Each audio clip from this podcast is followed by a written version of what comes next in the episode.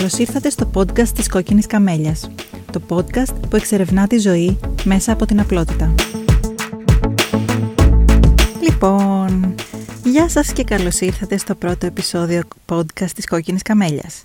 Είμαι η Μαρία, αλλιώς γνωστή ως Κόκκινη Καμέλια, προφανώς, και αποφάσισα να επεκτείνω τη δραστηριότητά μου εκτός από το blog, το κόκκινικαμέλια.gr που έχω από το 2017 και το κανάλι μου στο YouTube που έχω από το 2019 και στο podcasting.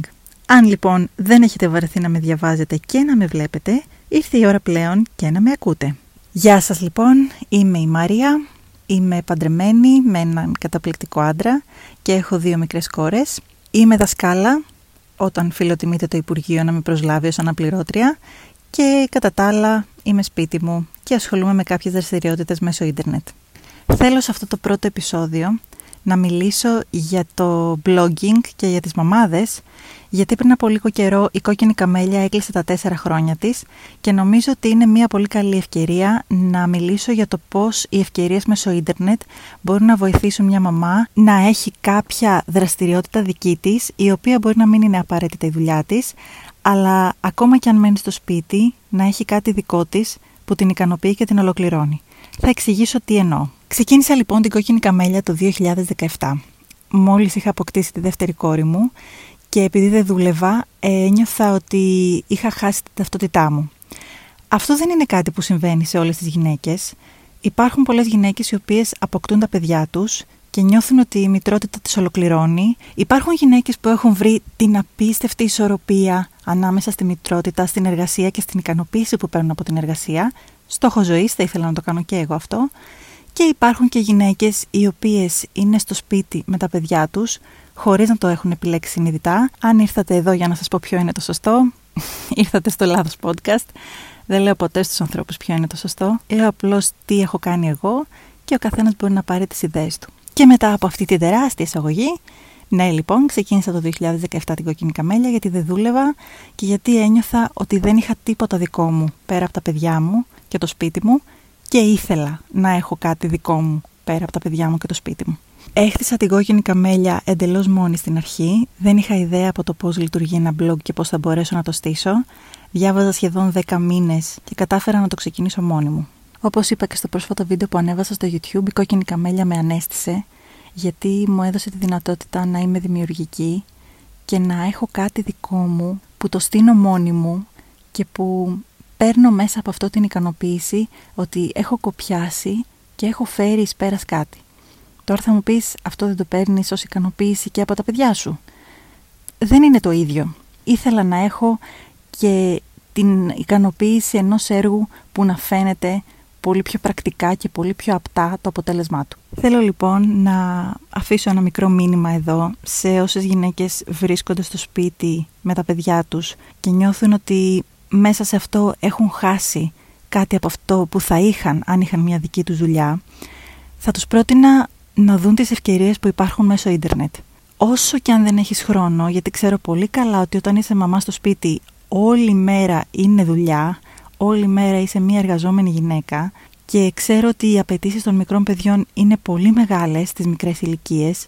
Ξέρω ότι δεν υπάρχει χρόνος, όμως επίσης ξέρω ότι μπορείς να δημιουργήσεις χρόνο μπορείς να χρησιμοποιήσεις τις ευκαιρίες μέσω του ίντερνετ να δείξεις τις δυνατότητές σου, να δείξεις τον εαυτό σου, να δημιουργήσεις περιεχόμενο στην κατηγορία του περιεχομένου που σου ταιριάζει και πιστεύεις ότι είσαι καλή και το ίντερνετ μπορεί να σου ανταποδώσει πάρα πολλά πράγματα. Μπορεί ακόμη να βρεις και δουλειά μέσω ίντερνετ. Αυτό βέβαια δεν είναι απαραίτητο να είναι το ζητούμενο. Το θέμα είναι να κάνεις κάτι που θα το χτίσεις και θα νιώσεις ότι κόπιασες, είδες τα αποτελέσματα του κόπου σου και χάρηκες μέσα από αυτό. Αν λοιπόν βρίσκεσαι σε αυτή τη θέση, αυτός ήταν ο τρόπος με τον οποίο βγήκα εγώ από αυτή την κατάσταση και αυτό προτείνω και σε σένα. Πλέον υπάρχουν λύσεις για όλα. Μέσα από το ίντερνετ μπορείς να βρεις υποστήριξη, βοήθεια και μπορείς να κάνεις όλα αυτά που ίσως νομίζεις ότι σου στερεί το ότι δεν έχεις την εργασία σου εκτός σπιτιού. Κλείνω λοιπόν το κομμάτι αυτό. Ήθελα να κάνω αυτή τη μικρή αναφορά Θέλω όμως να περάσω και στο δεύτερο κομμάτι που αφορά το περιεχόμενο που ανεβάζω εγώ. Όπως ίσως ξέρετε αν με παρακολουθείτε καιρό, οι άξονες του περιεχομένου μου είναι τρεις. Οικογένεια, μινιμαλισμός και βιβλία. Τελευταία προσθέθηκαν και τα φυτά εσωτερικού χώρου, ίσως θα πρέπει να τα βάλω και αυτά ως έναν τέταρτο άξονα. Το πρώτο κομμάτι λοιπόν είναι η οικογένεια. Δεν μοιράζομαι τα ονόματα των παιδιών μου, ούτε και τις φωτογραφίες τους.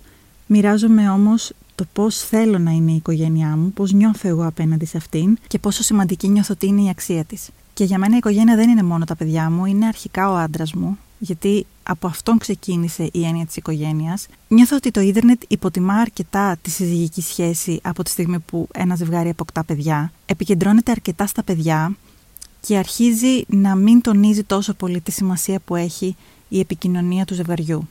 Για μένα αυτό είναι πάρα πολύ σημαντικό θέμα.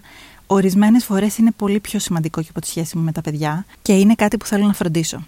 Επομένως, όταν αναφέρομαι στην οικογένεια, μιλάω τόσο για τη σχέση με το σύζυγο, όσο και τη σχέση με τα παιδιά μου. Όσοι πιστεύετε ότι ήρθατε σε αυτό το κανάλι για να ακούσετε μια υπέροχη ιστορία μητρότητας, φρουφρού, αρώματα, ουράνια, τόξα και λουλουδάκια. Γενικά το κανάλι μου και η παρουσία μου δεν έχει να κάνει μόνο με τα υπέροχα πράγματα της ζωής. Δεν είμαι μόνο, ξέρεις, motivation, ξυπνάμε το πρωί και είμαστε έτοιμοι να αντιμετωπίσουμε τη μέρα. Θέλω να αντιμετωπίζω τα πράγματα κάπως ρεαλιστικά. Και ο ρεαλισμός περιλαμβάνει και τις δυσκολίες της ζωής περιλαμβάνει το να ξυπνάς το πρωί και απλώς να μην έχεις όρεξη να σηκωθείς.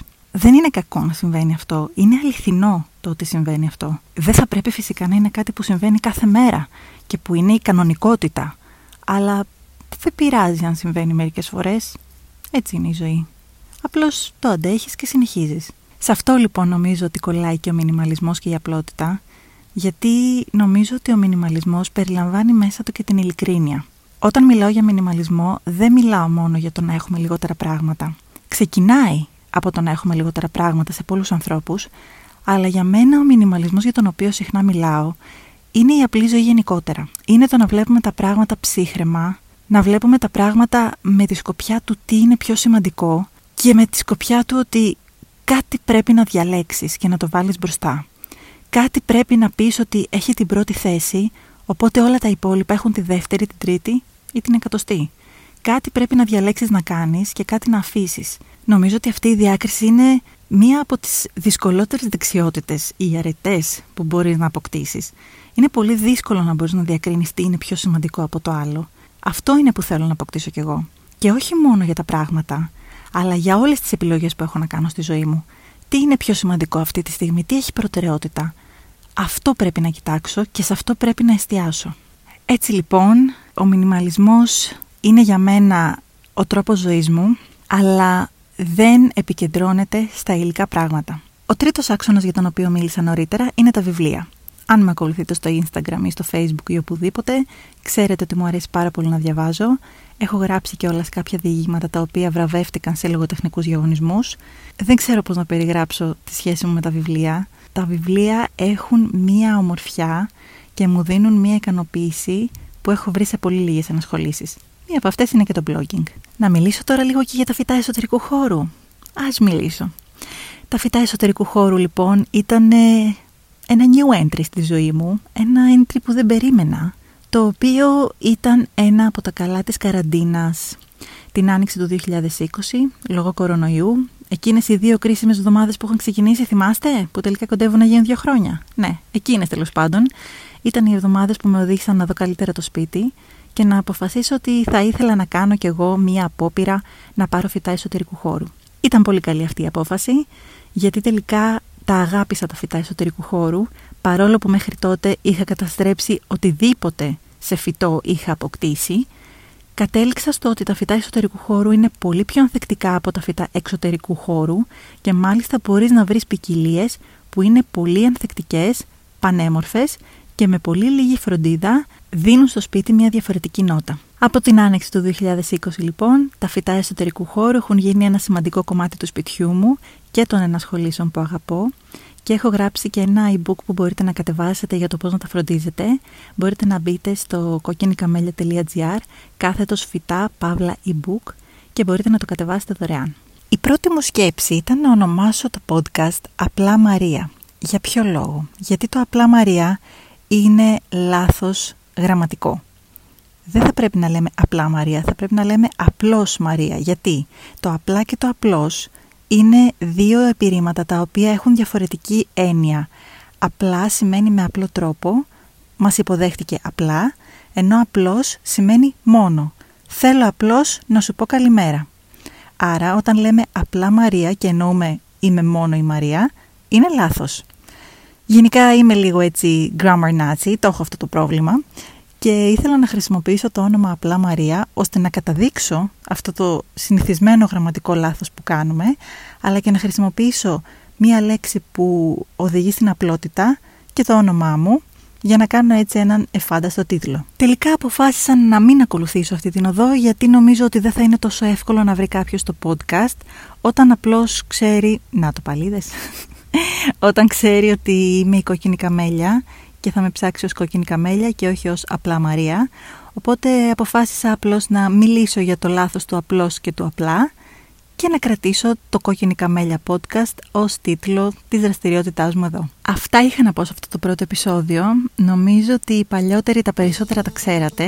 Όσοι είστε καινούργοι, ελπίζω να με γνωρίσατε λίγο και να πήρατε μια γεύση. Έχω ανακοινώσει το podcast εδώ και μήνες, αλλά όλο δίσταζα να το ξεκινήσω για διάφορους λόγους. Αποφάσισα όμως ότι τώρα ήρθε η στιγμή να κάνω το βήμα και ανεβάζω αυτό το πρώτο επεισόδιο. Σας ευχαριστώ πολύ που με παρακολουθήσατε. Καλή συνέχεια σε όλους.